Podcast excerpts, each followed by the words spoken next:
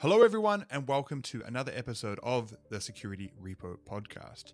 Today, we're diving into a really interesting topic and a topic that a lot of people have reached out and wanted us to do an episode of. So, today, we're talking about social engineering, getting past the human defenses. We have a fantastic guest to come on the show and talk about this. We have Reanna Schultz on, who's from Kansas City, Missouri, and she attended the University of Central Missouri. Now, Reanna actually has uh, extensive background in cybersecurity, starting off with academia. She has a Bachelor of Science in Cybersecurity, specializing in secure software development, and also a master's in science and cybersecurity, specializing in information assurance. What makes Reanna such a special guest for us is that not only does she has that academic background, but she also has a very technical understanding. She has worked a lot in endpoint security engineering, network security engineering, and is currently working as a team leader out of a security operations center. Reanna also volunteers as a national cyber league coach and provides her industry expertise by doing guest speaker talks for numerous colleges and high schools across the Midwest to STEM students. This episode is really looking at social engineering. So, this is a, a, field that you're an expert in. Uh, you've done many presentations, uh, including at BSides Las Vegas, you know, around around this.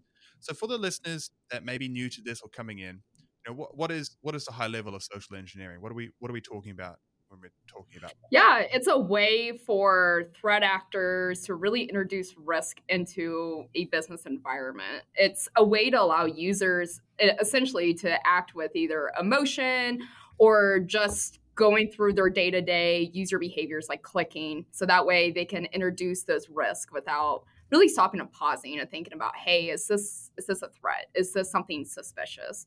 Um, throughout like some of my presentations that i've done i've talked about different social engineering behaviors that will allow this uh, some of this might be doing it with a sense of urgency. Phishing emails i guess is probably one of the most common social engineering tactics that we really see as security professionals um, even SANS introduced an article recently that phishing is still the number one threat out there, and that's because it's allowing our users to act before thinking. A couple other ways are maybe a false sense of promise, like, hey, you want a ton of money. You know, you got 24 hours to redeem this money. Click the link. And when you click, there you go. You're introducing some threats. So uh, how, I'm just curious to follow on that. So phishing, obviously, number one. Uh, yeah. Uh, we hear more about. I've heard a lot about smishing in the last year. The using um, SMS phishing. and then um, I think the uh, MGM breach earlier this year was just from good old fashioned picking up a phone and calling somebody. Uh, what what other social engineering tools people have other than the traditional phishing email? Yeah, there's. I mean, if you really even think about it, probably go to the grocery store and someone hands you a flyer and they're like, hey, come check out our concert, right? And there's a QR code on it. There's a way for someone just to do it day to day. Um, you know, we talk about sometimes our pen testers out there, they'll just drop random USBs just to see if people will pick it up out of curiosity. I mean, I don't know about you, but I'm sure if you write Star Wars on a random USB, someone was probably going to plug it in. unless they listen to this podcast, and then they will know. Oh yeah, don't do that. so I mean, look, there's a couple of you've you've already mentioned a couple of like red flags, like random USBs lying around, suspicious emails. What are some of the biggest kind of red flags that you can tell people to, to like to look out for that may indicate that they're actually in, being involved in some kind of social engineering attack? Yeah, um, specifically with the presentation I've talked about, I always go back to email because I feel like everyone at some point has experienced a phishing email. You know, not all of us have experienced a random USB in a parking lot or something, but I feel like we can all relate to an email or a phone call. Um, honestly, I have a great story about my dad, and he would probably hate that I'm talking about this on a podcast, but it's okay. Sorry, Dad. Um, he got a phone call one day and the call kind of fished their telephone provider. And so my dad buys cable and phone service through the same company. And the call goes, Hey, we've noticed that you're paying, we'll say like 80 bucks a month for all of these services. We are branching off to a new company, kind of like how Verizon and Sprint has different smaller companies for single lines and stuff. Um, they were trying to advertise it that way. And so, coincidentally, my dad was also looking at different phone services and cable companies just to compare prices around the area. And he goes, Oh, tell me more about this. And the person on the call goes, Well, I'm just going to verify some information with you. And it was very generic information. Uh, if you had Googled my dad's phone number, all this information would pop up. And it was his address, obviously his phone number, his first and last name, um, you know, just things that you can pull online. And my dad goes, Yeah, that's me. This is all checking out. And the person goes, Cool. Well, this offer, by the way, is only within the next 48 hours. So this is a sense of urgency kicking in. It's also something very relatable. It's, in my opinion, nothing unexpected since it was very coincidental. He was looking for different providers. And so the person goes, you know, you have X amount of time to do this offer. Um, for us to make sure that you're going to be a loyal customer with us, uh, we're going to need gift cards as a form of down payment because our banking system isn't set up yet. And my dad, I know we're laughing as professionals because we're like, oh, gift cards, you know, like, okay. And my dad goes, yeah, absolutely. You know, which ones do you need? And they're like, well, we take anything between like Google Play, iTunes, you know, Best Buy, Target, Walmart, all these like very reputable companies. And my dad goes, okay, when you need this, he goes, I need this by the end of the day. So that way we can hold your spot. And my dad goes, okay. And so he called um, another person in my family telling him about this amazing deal and how like he has the inside to like this new and upcoming like tech company and all this stuff. And uh of course like the person he called was like a very very busy person. They're like oh you know it sounds cool. You know good luck with that. And uh so my dad ends up calling me uh later that night and he goes hey kid. I was like hey dad what's up?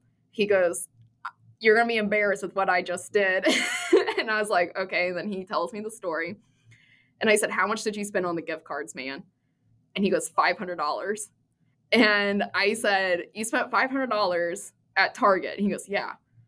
And I said, did you give the person the, you know, the gift card numbers? He goes, well, I realized I was falling for like a scam when they were wanting more money and they kept calling me while I was at the store and the guy was getting angry with me because I wouldn't like spend more money at the store.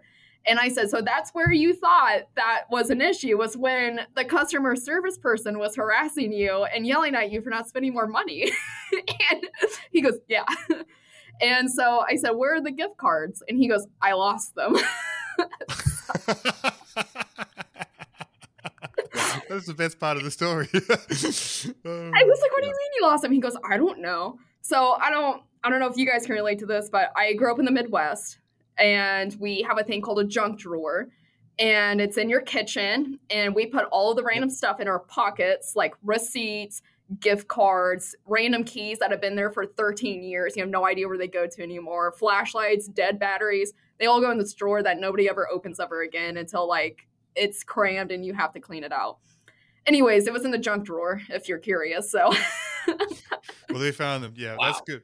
I, I, know exactly what you're talking about with the junk junk drawer. Yeah, yes, I, I, feel like we all have a junk drawer. so, anyways, kind of tying that back in, I I said, Dad, you know, you got to look out for these things. Is it too good to be true? Are you even expecting this? Like, are they asking for gift cards?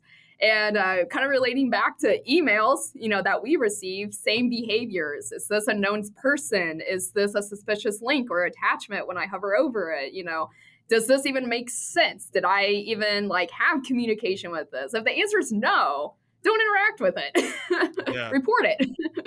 it. It feels like there's so many things though, uh, especially for the uninitiated out there.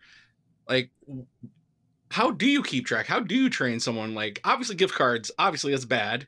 Uh, but, like, is there a list you use or like a methodology you train people? Like, here, here's how you evaluate an email coming into you. Here's how you evaluate that phone call.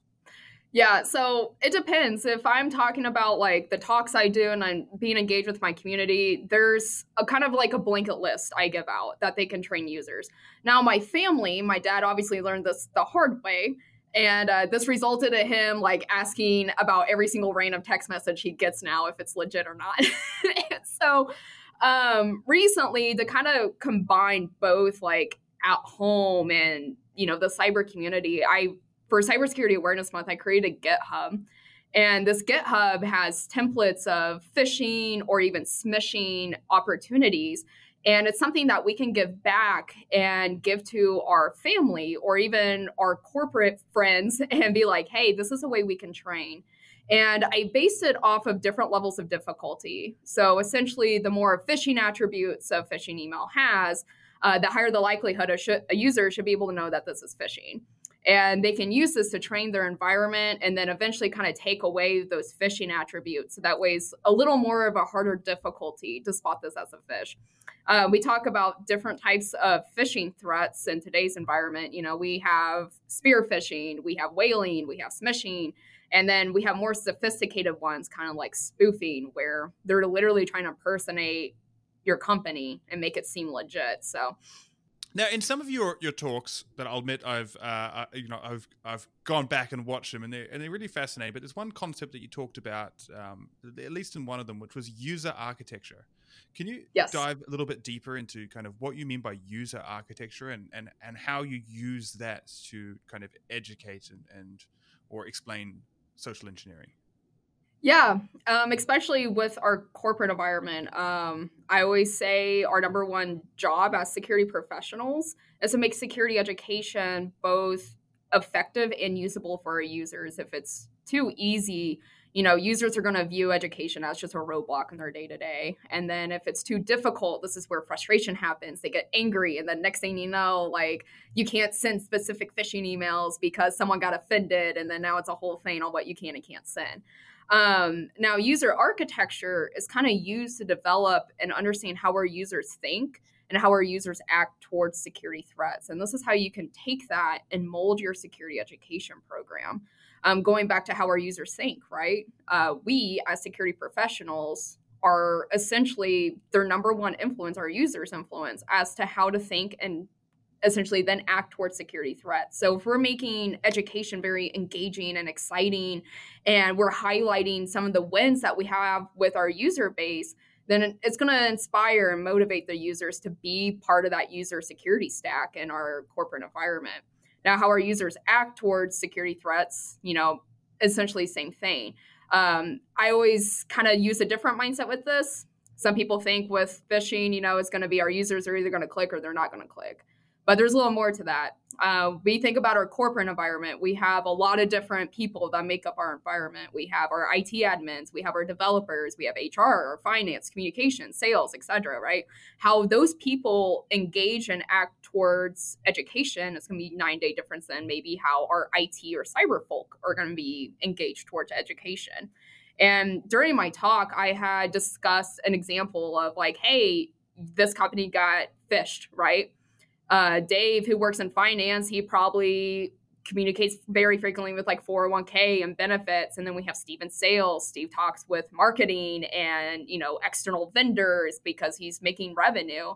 So if they get phished with something and the phishing email is targeting something in the financial department, obviously Dave is probably going to have a better likelihood to report that as a phish than Steve. And then it kind of compares that, well, how would your IT admins, you know, people with access to confidential information, how are they going to act towards that threat? Because now that's a different level of risk. So understanding that user architecture can really help mold your security education program. You used an interesting phrase in there uh, at one point, and thank you for that answer. Um, a security education mindset. Uh, what what do you mean by that? What what what is a security education mindset? Like, how do you define that? Yep. So, mindset as in let's put our security hat on. What would we do in this situation, right? And especially with security education, within cybersecurity awareness month there's been many different topics like how to safely store your passwords right or we talk about phishing emails maybe should you be reusing the same password x amount of times at what point you know is security going to be usable or security going to be an inconvenience for a user so that's where that security education mindset comes in because it's going to help a user evaluate risk with cybersecurity so in other words like the overall mentality you're hoping yeah. that everybody has is like, well, this looks fishy, literally fishy. Uh, did I learn something about this? Let me yeah. think back. Um, how am I protecting the world? Is that that that's kind of what it is? Yeah, yeah, absolutely. one of the things that I'm interested is always kind of trends that are happening in this space. And you know, you've mentioned in a couple of your answers, and I think also in the example kind of of your dad, I think when a lot of people think of phishing or maybe some social engineering, they think of kind of the blast and you know the the the blast and pray approach where you have kind of have very generic information you know the the Nigerian prince type one the you know but Right. are, are you also but and I think that that obviously raises red flags to a lot of people Yeah. but are you also seeing that we that kind of people running these phishing campaigns? I guess as people are getting more aware, are they getting more sophisticated and using other types of data that people have available online to kind of break down those barriers of trust? Is that is that is that something that's kind of you're you're seeing as a trend, or is is that always been there? So um, I work very closely with my community in the area, and we always talk about, hey, what are you guys seeing? What's going on? Because you know that's how we build as a cyber cybersecurity community is how we learn to grow from one another, and it's very interesting to see what's happening now, especially with the evolution of AI that's going on.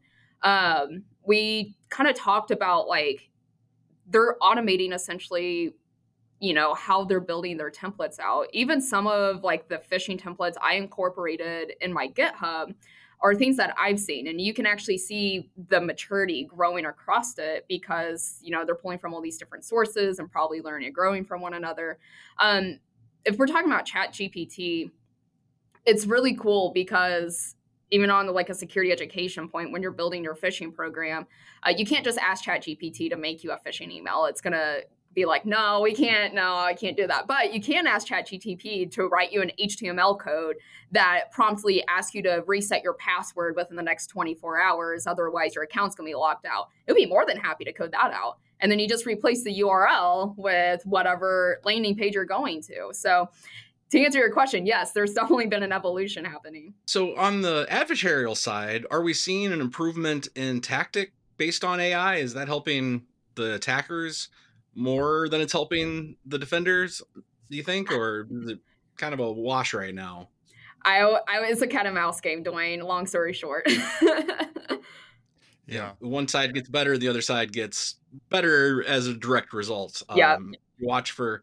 Uh, that's something I have noticed in the phishing emails I have received is the quality has gone up dramatically. Absolutely. Um, Yeah. I got one from uh, someone purporting to be Amazon last week, and it looked really good. And I always, if, if it wasn't for the fact it was suggesting something completely random, uh, like there's no reason I would buy um, women's cut undershirts. Are you sure? No. It wouldn't be something in my profile. I looked at the headers like this is weird because well, this looks like an Amazon email. I sh- should have clicked on that normally, but because I'm in security, I looked at the header immediately. Like, well, that's not right. yeah. Um, but are we seeing that? Are you seeing that trend out there that AI is pushing like non-English speakers to write better phishing emails? Or I've definitely seen it with my personal inbox, and kind of going back, you can you can kind of tell. Um, I always think it's cool when you start seeing the AI generated images now in the emails because they're just pulling it from every single source. And I remember back in my day, you know, we actually had to write our own scripts for this stuff. Yeah, and uh, what, you know it's interesting what you say too is that you know if you ask ChatGPT to write you malware or to write a phishing email, it, it will obviously say no.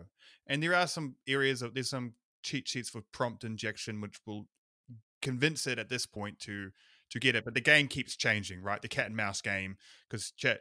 But we also have to think a bit more long term. So right now, you know, there's a lot of open source versions of ChatGPT that are coming out you know like llama you know is one that comes to mind you have rex you have other ones. So and and these open source ones it's open source so they whilst they still have some guardrails the source code to remove those guardrails is there and it's pulling from the same data sets which is the Common Crawl data set so the point of this being is that whilst we have the guardrails when we're looking at chat gpt you know the, the tools that the attacker's using they don't necessarily have those and the, and you and you can get other llms to kind of write you this. And you know, how long ago? What, what last year we were still training everyone that if you see spelling mistakes in an email, it's probably phishing. You know, now that's oh yeah, now that that one out No. the window.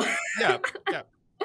Because even you can even put a phishing email in ChatGPT and just say, "Hey, check spelling." I mean, it doesn't know the context of what you're trying to do unless you unless you ask it to do something. So, I mean, it's interesting.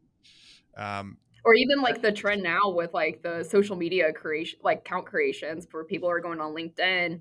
They're building a whole entire profile of this person and making all these connections, and oh, then. Oh, yeah you know, this person reaching out to you through a message and they're like, hey, can you check out my resume? And it's like their PDF of their resume, but really it's embedded with, you know, a bunch of security mm-hmm. risks that they're trying yeah. to introduce to your computer. So it's crazy. I'm excited. You know, as a blue teamer, I'm excited to see what's about to happen. But yeah, yeah, yeah.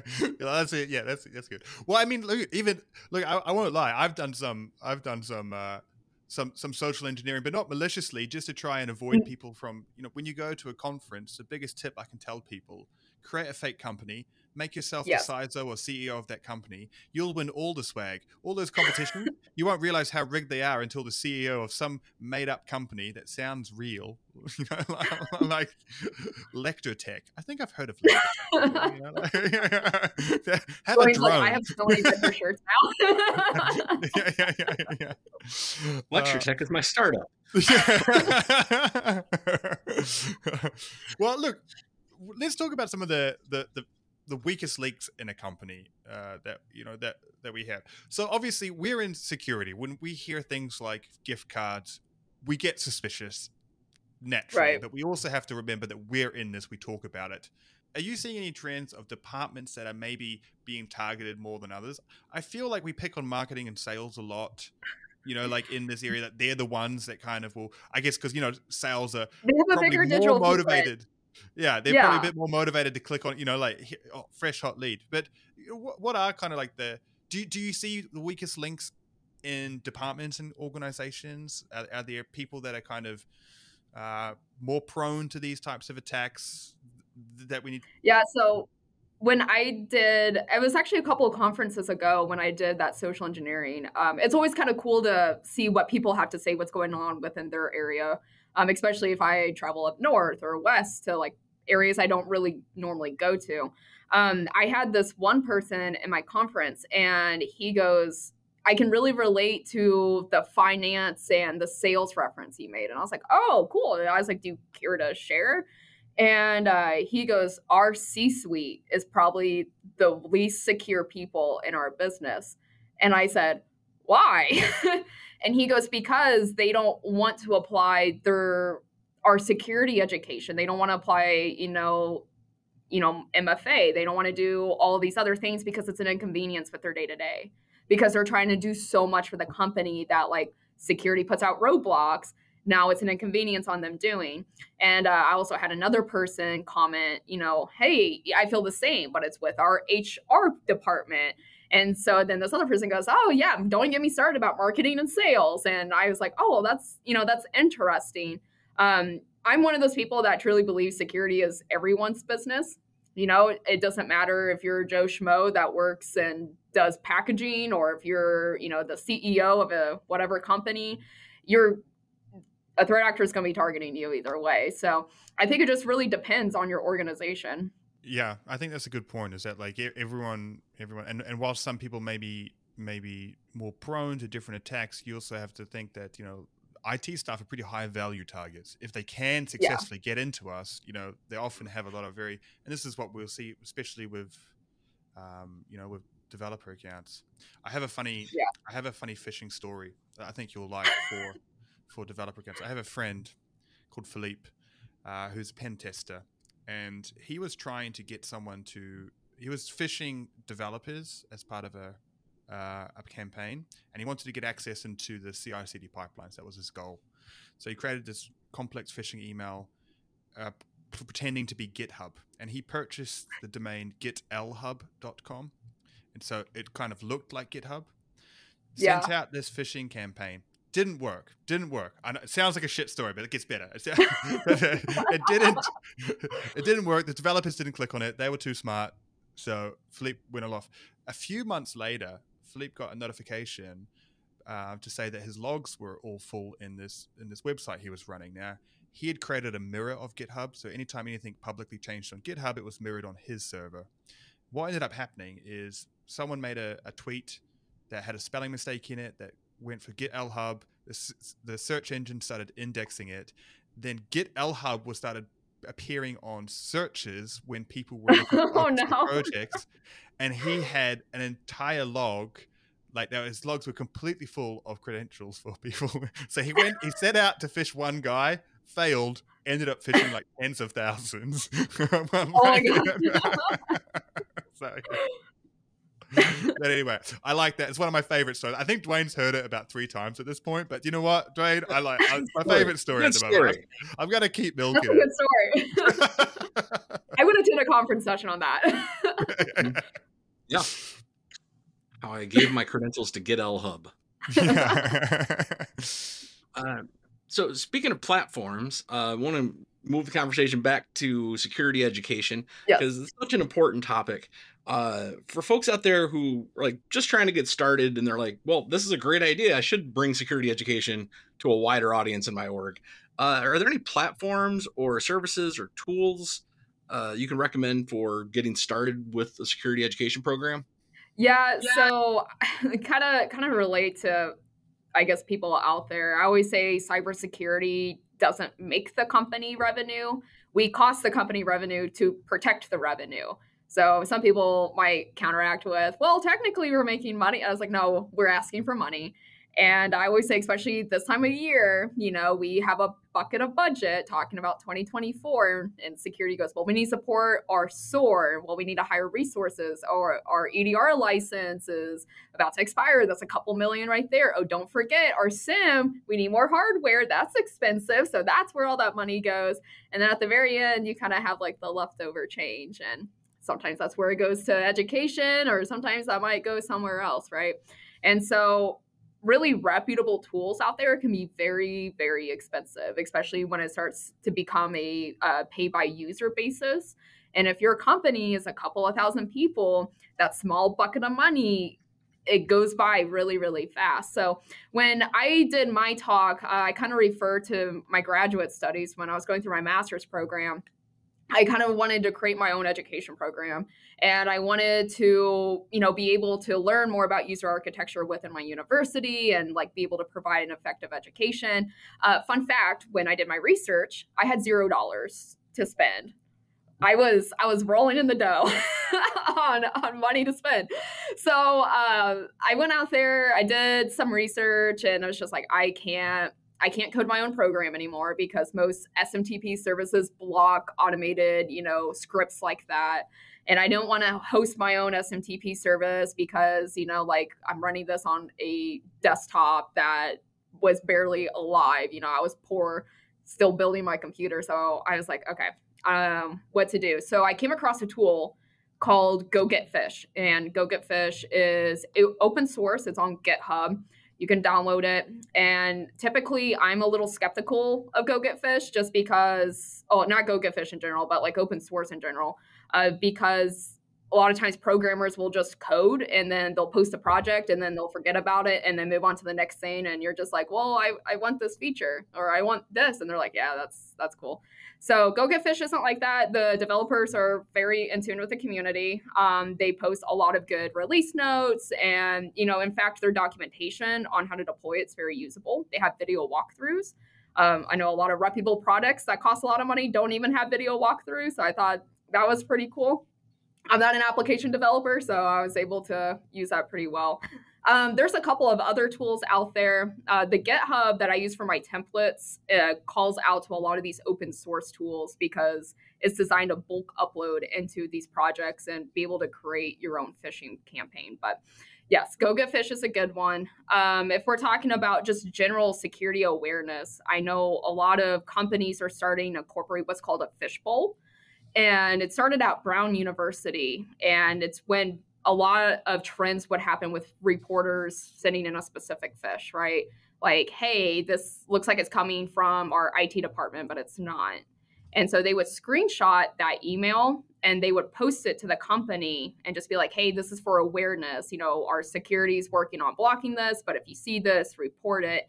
And so it was an effective way to get communications out. And then also allowed users to essentially have archived documentation of different types of fish that were trending in the company. So it was a reference for them to go back to and see like the different phishing attributes that they were seeing and everything. It's something that's absolutely free, but very effective to spread communication. Yeah, communication seems like it keeps coming back as like the main thing we need to do out there. Just keep communicating. Yep. Here are the risks. Here's what can go wrong, and here's how you don't do it. Yeah. Yeah, absolutely. Well, look, we're coming to the end, and I'm conscious of your your time, but I always like to play a game uh, with everyone here called Best and Worst, and I like to ask people, what is the best security advice that you can give or you have received, and what's the worst security advice that you've ever heard someone say? So I'll best. What what would be the best security advice you could give people, or someone has given given you? we'll kind of keep the theme of security education going. So, the best advice that I've ever received is slow down and think. Um, it's very easy to get caught up in your day to day. It's very easy, especially the world we live in. It's instant gratification, right? So just slow down and think. Even clicking on URLs, clicking on, you know, just general browsing the internet on an ad. Do you really need to click that ad? You know, kind of thing. So just stop and think. Hey, is this okay? Um, the worst advice I ever received was uh, your antivirus will protect you from everything. and I said, okay. so. Okay. That, yeah, yeah, that's good. That's yeah, the anti yeah. We, oh, we don't need to worry about that. We have antivirus, or we have a firewall. I love that one. No, everything's behind the firewall. Everything's oh. behind the firewall. Oh, you like, have a okay. firewall? Oh, what? Why didn't you say so? I don't need a job. no. Uh, well, yeah, thanks so much for coming onto the show. It's been a pleasure. Um, it's been a great conversation. Uh, for people that maybe want to follow you a little bit more, is there a place where they can follow you? Maybe find out at some of the, the conferences, or I know that you're connected in the community, you speak in your area. What's the best way that people could maybe follow you or connect with you? Yeah, I LinkedIn is probably the best place to contact me. Um, I did join Bluesky a couple months ago, still trying to figure out that platform, but I would start with LinkedIn. That's a great place. Uh, all of my conference talks are on my profile. They're underneath my volunteer section. So if that's something that people want to interact with, then absolutely. Well, it's fantastic. Thanks again for coming on the show. It's it's been uh, it's been great, and uh, hopefully we can catch up again. Uh, maybe uh, hopefully before next BSides in Las Vegas. Before but, next Vegas trip, yes. but, but, or the what does they call it? The security summer camp. But um, yes, yes. but all the best, and uh, look forward to hopefully running into you or having you on the show again. Awesome. Thank you, guys.